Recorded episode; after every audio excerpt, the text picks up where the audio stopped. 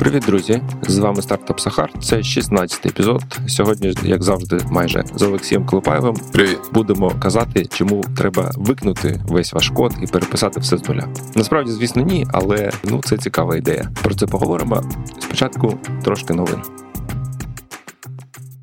Я знаю, що сьогодні хотів дві таких винести ці штучки, блок новин, і не просто сказати, що ми тим зробили або не зробили, а просто якось дати якийсь коментар, який може бути цікавий, якщо ви, наприклад, product або робите власний продукт, просто порівняти свій experience і наш. Перша новина це ми виключили опцію, заховали, закопали волонтерський проект. Десь е, наприкінці березня, напевно, ну десь перший другий місяць війни. Ми додали таку опцію в вакансіях, що ти можеш вказати, що це вакансія, волонтерський проект. Вона буде завжди безкоштовна. Там в неї буде плашка. І ідея була така, що це не full-time, якась робота, якийсь комерційний проект, а це щось пов'язане з волонтерами, з армією і, і щось таке. Типа прикольна ідея, наче в нас там, коли ми про це писали, було багато лайків і так далі. Тобто користувачі казали Вау, класно, але потім наступила реальність, і реальність така, що, по-перше, цих вакансій майже не було. Тобто там з 15 тисяч десь було там пару десятків.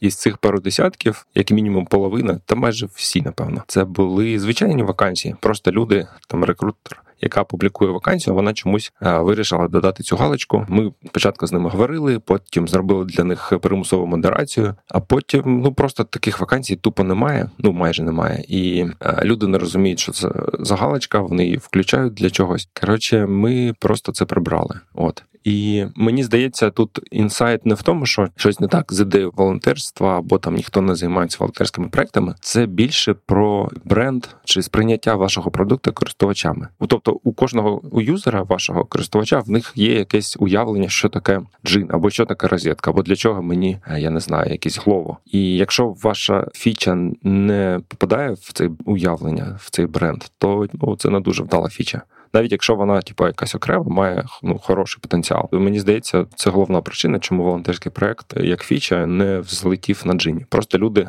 не сприймають для них джин це пошук роботи або пошук людей в проекти комерційні, і волонтерським проектам тут не місце. Ти маєш на увазі зі сторони роботодавця, так зі сторони тих, хто е, паблішить вакансії. Ну, в першу чергу, так да. Бо програмісти нібито заінтересовані у волонтерстві, ні? Це теж насправді невідомо, тому що у нас супермало таких було якихось вакансій, щоб це перевірити. І по-друге, напевно, програмісти або люди, там які хочуть е, залучатися в такі проекти, вони вже це якось роблять. Є багато там телеграм-чатів, є надовго якісь ком'юніті, є там ще. Ну коротше, вони вже можливо просто це роблять, але не на Djinni. І от, мені здається, у нас схожий приклад був, коли нас дуже довго, кілька років, напевно, просили додати в профіль на Djinni користувача, додати галочку part-time, і надати можливість вказувати rate hourly. Тобто, наприклад, я хочу part-time і готовий там за 30 доларів на годину працювати. Я довго відмовлявся, тому що, типа, ну блін, для чого ми ж типа вроді не про це, це не Upwork. От, але ну в якийсь момент, типа, здались, тому що. Ну, типу, просто втомилися відповідати, чому ні, і додали. І, типу, ну да, вона є, вона навіть зараз є. Тобто можна вказати hourly rate, можна сказати part-time, але реальність така, що типу, в нас таких вакансій чи принаймні таких компаній, які шукають паратайм, ну майже нема. Ну я не знаю, там одна із ста, напевно, плюс-мінус. Ну, наче фіча є, але таких наймів на партайм. І ти таким чином створюєш такі очікування кандидата. Наприклад, новий чувак зареєструвався на джині, створює профіль, такий бачить, о, hourly rate, прикольно. Тобто тут ще й партайм можна шукати. Це, мабуть, як Одеск. Да-да-да. І це впливає на його уявлення про джин. Далі він це вказує а потім, типа, за два тижні отримує нуль пропозицій на партайм і всім розповідає: та блін, фігня ваш джин, я зареєструвався, шукав там партайм і нічого не знайшов. Тобто, і ти таким чином ну можеш втратити користувача, тому що ти для нього створив хибне уявлення про те, що таке джин і яку проблему ти вирішуєш. Такі справи. Так, згоден. Yeah.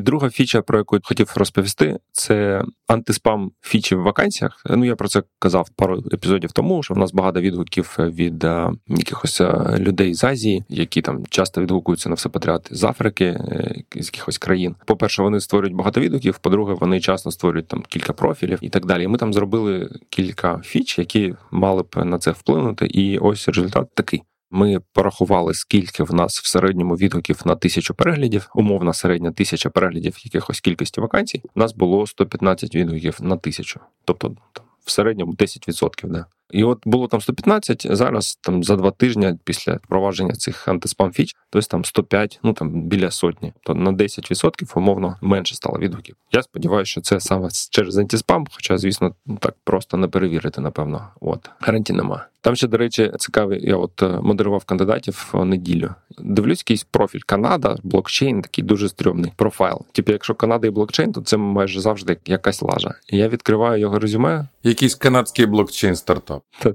та.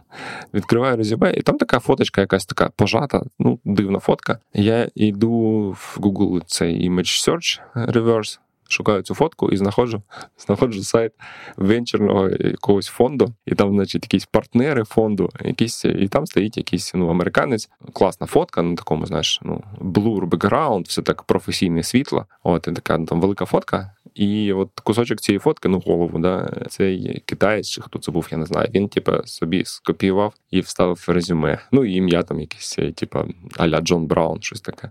Така штука. Не глибоко працює. Да-да-да. Для чого? Ну, от е, такий, типа, підказка для продуктів, що коли ви рахуєте фічі, то часто абсолютні значення вони залежать там від тижня. Наприклад, на цьому тижні свята, там День Конституції чи ще щось, і в тебе менше відгуків, менше переглядів. Тобто треба порівнювати не абсолютні якісь значення, а якось шукати, як їх можна нормувати, да там щось щось на щось поділити, щоб був рейшо, і вже порівнювати, от е, як ми з цими відгуками, що там було умовно 115 на тисячу, стало 105 на тисячу, тобто на 10% кількість відгуків скоротилася. Отакий тіп.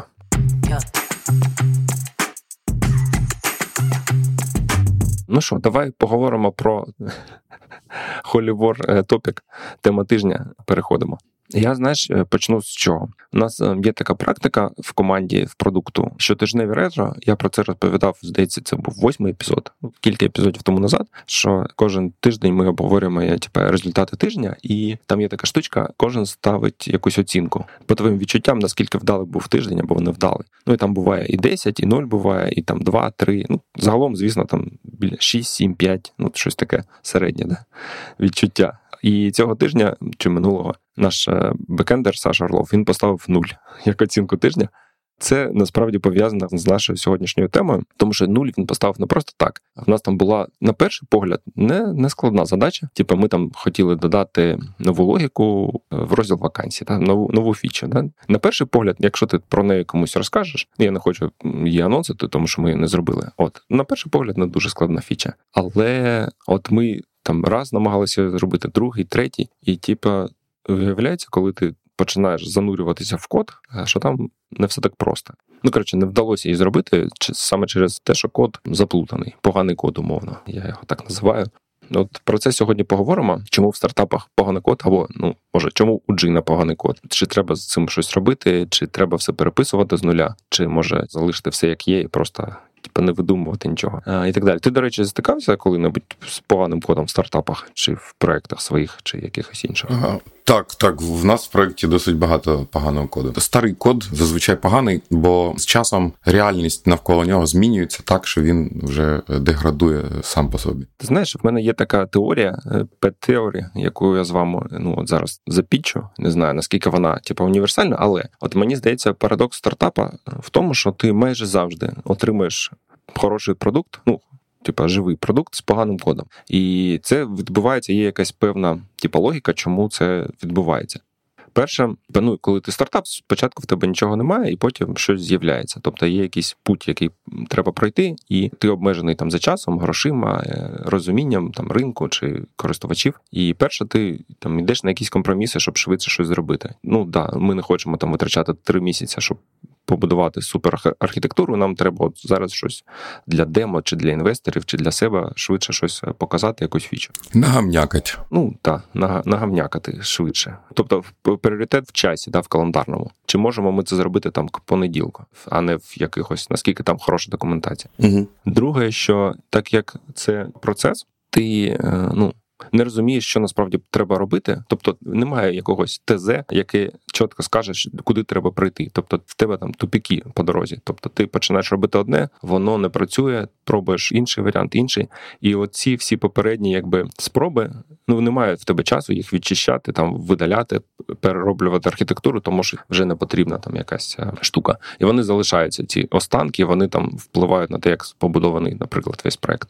От третє, в тебе часто немає або грошей, щоб наняти якусь зіркову команду, ну не зіркову, просто нормальну команду, да? чи там велику команду, або просто хороші програмісти нормальні. В них є там пропозиція піти в DataRobot чи в якусь там Grammarly чи в Luxoft, і ну вони не хочуть йти на якийсь стрьомний проект. І що ти з цим поробиш? Да, да, да. Ти просто не можеш якось їх переконати, що типа в тебе тут великі перспективи, тому що всі стартапи кажуть про великі перспективи, і майже ні в кого їх немає. Ну або якби є альтернатива. Ти береш хорошу команду, сильну, ви там всі там з багатим річним досвідом, ви будуєте правильну архітектуру, там продумуєте, ви робите там тест каверидж, у вас там всі best practices, от, але ви це робите півроку, і через півроку все закінчується, тому що у вас закінчуються гроші. І навіть ви не релізнули продукт. Ну або релізнули і не встигли. В мене чудова історія на цю тему. Якщо ти якщо ти мисль закінчив, я би розповів, вона досить довга. Дам тобі закінчити зараз, зараз, зараз де закінчу. Всі там, типу, плюють на цей стартап, йдуть назад в аутсорс і типу, на за нормальні гроші працювати. І от якщо вибирати між цими двома альтернативами, тобто в тебе є класний код, в якого немає користувачів, і типу проект стох, або в тебе. Проект, в якого є ну, реальні користувачі, які платять гроші і користуються, але код поганий. Ну я завжди вибираю цей варіант з поганим кодом, бо поганий код можна пофіксити, а неіснуючий продукт з неіснуючими користувачами, ну типа, це вже кінець. Давай історію. То фікси, фікси, як можна. Давай свою історію.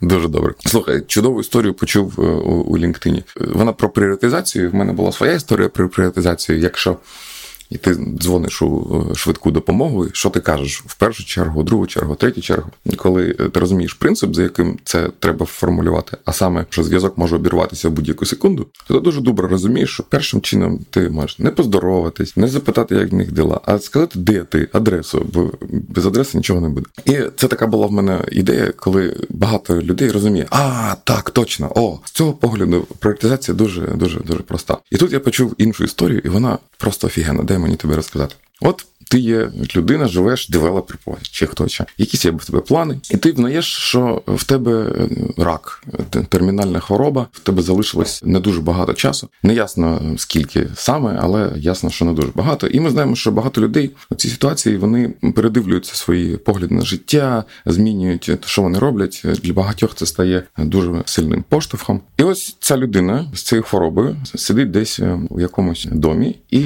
у цьому домі починається пожар. І цей пожар пожар це проблема, тобі потрібно з цього дома вийти. Ця проблема набагато важливіша, ніж твій рак. Якщо ти зараз от в цьому домі, усі твої рішення щодо раку ти маєш відкласти. Тобі потрібно зараз вийти з дома. І якщо ти не вийдеш з дома, усі твої е, зусилля щодо хвороби вони марні. І ось. Виходячи з цього дому, на першому поверсі ти зустрічаєшся яким, з якимось типом, який нападає на тебе з ножем. І ти маєш бійку з ножем. І проблема пожара теж вже не не, не цікаво. Це вже number two. Якщо ти зараз не, не збіжиш чи не виграєш цю бійку, пожар не дуже буде впливати на твоє життя, якого теж вже, мабуть, не буде.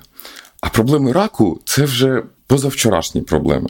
І ось життя підприємця, життя інтерпренера, воно між цими проблемами десь. І дуже-дуже важливо не рішати проблеми рака і не рішати проблеми пожару, доки ти у ножовій бійці. Супер. І ось чую саме цю історію в тебе, що стартап він б'ється за виживання, і проблеми вижившого стартапа це бонус для нього, це перемога. У мертвого стартапу ніхто не буде питати, яка в нього була архітектура, чи гарно там ходили меседжі, чи не були там дедлоки. Це не буде мати значення. І це як у твоїй діхотомії з поганим кодом. Але ж якщо твій горизонт трохи довший, якщо виживання не є твоєю проблемою, якщо ти вийшов з тієї ножової е, бійки, то треба таки взятися за проблеми попереднього масштабу. Скажи, от Джині, ви в якої стадії? Я думаю, ми вийшли з будівлі і е, бійку, е, значить, якось збіжали від цього чувака з ножем, напевно. Це дуже добре. Може зайнятися час проблемами архітектури. Можна зайнятися раком, да, дякую. Ти знаєш, я от насправді, поки цю твою історію слухав, згадав, я от е, на днях чи там пару тижнів тому дивився відос е, Y Combinator, здається, і там було схоже порівняння, що типу, коли ти фаундер чи команда стартапу, у вас є умовно в вашій будівлі стартапу є, я не знаю, десяток місць, звідки йде, піднімається стовби дигма. Такі, ну, типу, щось щось там десь горить. І Якщо ти просто побіжиш е, розбиратись з димом, то ти можеш щось прогавити, бо їх дуже багато, а в тебе одна команда пожарна. Єдина стратегія, яка в тебе є, то ти чекаєш або ну шукаєш вже відкрите полум'я, тобто там де вже не просто дим, там вже прям палає, і ти біжиш туди. От тому що просто е, на, на дим ти не можеш відволікатися. Anyway, е, так чи інакше, в тебе, ну от, наприклад, на джині, да, в нас вже є продукт, він користується попитом, в нас є користувачі, і в нас також є поганий код з купою технічного боргу, і далі треба з цим щось робити. Ну, типа, ще пару коментів, чому не можна просто закрити на це глаза. Да? І типа, ну якби можна було, я б напевно так і зробив. Ну кот і кот поганий, ну нехай буде. Але типа, це проблеми для бізнесу створює для команди, для всіх. І великих проблем я от ну дві бачу проблеми. Перше, що це типу, абсолютно якийсь frustrating experience з точки зору розробки. Тобто ти не можеш, ну, продакта, ти нічого не можеш планувати, тому що типу, якась фіча додати кнопку може зайняти півгодини, а може зайняти типу, три дні. Тому що там, щоб додати цю кнопку, треба ще там переписати купу всього. Якісь більш складні фічі взагалі неможливо прогнозувати чи планувати. Це перше. А і друга проблема, що для самої команди це ну велика демотивація. Оцей приклад е, з оцінкою в нуль, то що я на початку наводив. Розробники ну вони не happy, що вони не можуть зробити просто фічу. Не, не технічним людям їм складно пояснити, в чому проблема. От і ну в них такий вибір між кількома поганими варіантами, або говнокодити, що це типу, теж не супер nice, або якось намагатися там зробити вигляд, що ти робив цю фічу дві години, а насправді там просидів над ними ці вихідні, там 16 годин. Ну це теж такий варіант авральний. Тобто це не уявні проблеми, це реальні проблеми, які нам заважають, і треба з цим щось робити. А от далі, типу, ну що робити, да? Що робити? Зібрати мітинг. Так, так, так. По-перше, зібрати мітинг. Да. Е, ми якраз в подкасті про Culture Fit я казав, що типу, мітинги в нас не вирішують проблеми, тому це хороший початок. Так що, значить, і от в цей в цей момент з'являється такий міраж, рішення міраж, як як його називаю, формулюється це як давайте все перепишемо. Я не кажу, що це от ми зараз робимо. Да? Я не кажу от про цей сьогоднішній день джина, сьогоднішню команду, але я просто про цей все перепишемо вже кілька разів проходив. Типа і я сам читав там статті, там якихось з польських 20 років тому, які казали, що так робити не можна, а потім все одно робив. І от я от е, сидів і думав, для чого я це робив. Ну, якщо типа знав, що це погана, погана ідея, все переписувати. І От ти знаєш, мені здається, що просто в це хочеться вірити. Це дійсно як міраж. Тому що коли розробники кажуть, ну блін, там все дуже складно, все дуже запутано, там застаріла технологія, це так вже ніхто зараз не робить. Давайте ми тут е, візьмемо з боку, напишемо нормально, і буде все круто. І ми вирішимо всі проблеми. І ти такий, ну тобі, навіть якщо раціональна частина каже Макс, ну типа так же не працює, але емоціональна частина каже: Ой, було б дуже круто, якби це спрацювало. Це як лотерейний квиток, і ти, типа, йдеш е, на це. Ну, принаймні, я йду. Це ж майже стартап стартап. Вони ж практично кажуть, давай зробимо щось нове, таке блискуче, кайфове. Ну, це ж завжди надихає, ні? Так, так, це це авантюра. І якщо ти фаундер, то в тебе є якась авантюрна жилка 100%. Ну, в мене точно є. І типу, ти ну, йдеш на такі авантюри, а потім нічого не відбувається. Ну, принаймні, у нас от, е, ми на робили раз один переписування. На Genius намагалися раз, майже два рази зробити. Ну, я ще, типу, для тих, хто ще це не робив, а ще тільки буде робити, я от скажу: одна з ем, тих проблем, яка в нас була, що робиш паралельно якусь нову версію, стара версія нікуди не зникає. І в тебе такий, типу, ділема з двох поганих варіантів. Або ставиш все на розробку нові фічі, типу, наступні півроку, або там може більше нічого не відбувається. Тобто люди користувачі джина, вони типу, нічого не отримують нового, нового функціоналу, навіть якісь баги не фіксяться, тому що всі зайняті переписуванням на новий стек, на нову платформу і так далі. Або в тебе ну ти когось залишаєш, ну якісь там дві команди, A-Team, B-Team, і хтось займається говнокодом, а типа найкраще, чи типа я не знаю, якісь інші люди. І ось ти вже підтримуєш дві версії. І ти ось ти вже підтримуєш дві версії, а потім виясняється, що в цій новій версії це ще невідомо, як зробити. А от в цій старій говнокодити, але відомо як. Паралельно з'являються нові фічі в старій версії, і які потім треба якось переносити в нову, яка ще не релізна. Ну ми так вакансії розділ переписували, і це прям був треш і ад, і ну десь я не знаю півроку. Та більше навіть ми змарнували сумарно та на Djinni такий собі experience, який не хочеться е, повторювати. І я, от знаєш, ну зараз може не дуже вдалий приклад, е, якщо от порівняти там з війною, то от всі кажуть, що типу, для наступу потрібен якийсь там перевага там 3-5х. Тобто, якщо українські ну військові почнуть, ну зараз ми обороняємося, але якщо для для того, щоб почати наступати, мало мати паритет, треба якась перевага. Ну такої переваги, типу, в ресурсах, в людях, там в, в експертизі в тебе немає. Ну в мене як в стартапі. Ну якщо б у тебе може була команда там 5 разів більше, то ти можливо б все переписав, але я теж в це не вірю. А ну а в реальності все одно такої переваги не буде, і ти, типу, між двох поганих рішень метаєшся, як сказати, хз. Така штука.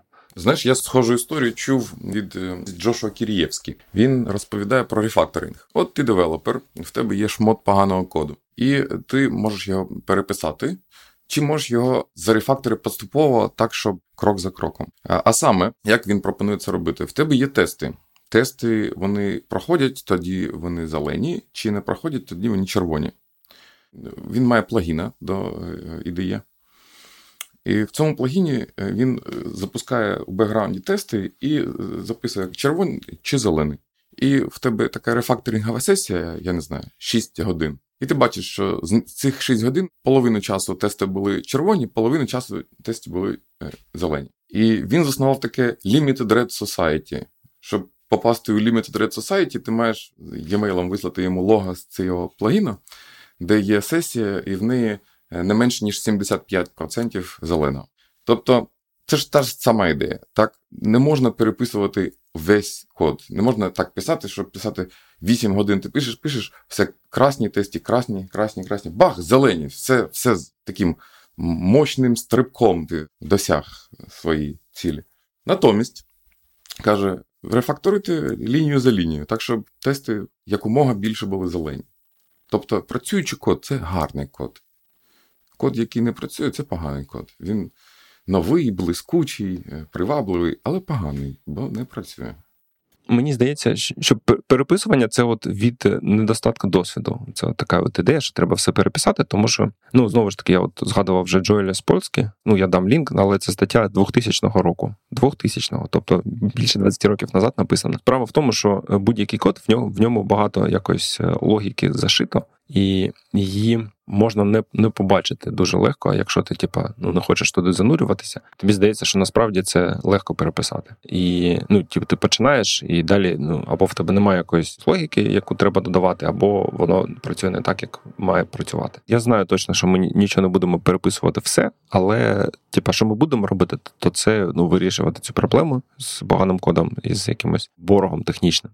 Я тут дивився на днях е, відео Саші Соловйова на його каналі про мікросервіси versus моноліт. Ну я не хочу зараз, типу, туди занурюватись. У нас насправді моноліт, та окей. Але point Саші був в тому, що треба step-by-step, типу, piecemeal solution, як він його здається, називає. Що ти, типу, поступово якісь частини робиш нормально і поступово відмовляєшся, перестаєш використовувати ці ж частини в старому коді в моноліті. Да. Ну і він там розказував, як вони на Касті це робили. Тобто, в них, коли він приходив, був моноліт, і зараз його немає. Але цей transition зайняв 3 роки, 4 може 5, я не я не знаю точно скільки там Саша працює. От, але типу, вони тільки от е, в травні, здається, відключили останній кусочок моноліта, ну попереднього, який в них був. Ну я думаю, це насправді єдиний типу, шлях, який може бути. Е, ну то, що ти казав з тестами, але це ж можна сказати про продукт. В тебе завжди має працювати сайт, продукт, е, проект. Ти не можеш залишити типу, в розобраному вигляді. І тому ти для користувача ти це скриваєш, але якась частина, якісь сторінки ще працюють на старому коді, якісь на новому коді, але завжди вони працюють. І ти потрошку, типу, цей, ну, спочатку 100% на старому і 0 на новому, а через там X місяців в тебе навпаки 100% на новому. І це такий путь, який е, нам доведеться теж пройти, тому що технічний борг він насправді дуже заважає. І типу, ми хочемо, ну я хочу, щоб е, продукт міг там швидко е, релізити нові фічі. Всі це хочуть, і користувачі, і команда. І тому, типу, ну, у нас немає вибору. треба до цього йти. Ось, напевно, така, така фіналь, фін, фін, фінал моєї історії. Хочеш щось додати, може? Амінь. Амінь. Та ні, тож теж можу сказати, що в мене йде transition з моноліту до мікросервісів. В нас вже сотні мікросервісів, але ще є е, досить великий моноліт, і кінця і краю цьому е, у найближчий час не бачу. Я, до речі, не сказав, що ми відмовляємось від моноліта. Там у Саші, до речі, відео дуже забавно починається. От подивіться перші 10 секунд, це воно того варте. Але побачимо. Я не відповідаю за технічне рішення, архітектурне рішення, що що там саме в нас буде. Ну я розкажу, коли якийсь буде прогрес про це. От на цьому, напевно, все. Дякую, що дослухали. Підписуйтесь на iTunes, побачимось за тиждень. Послухаємось. Всім пока. Почуємось, пока.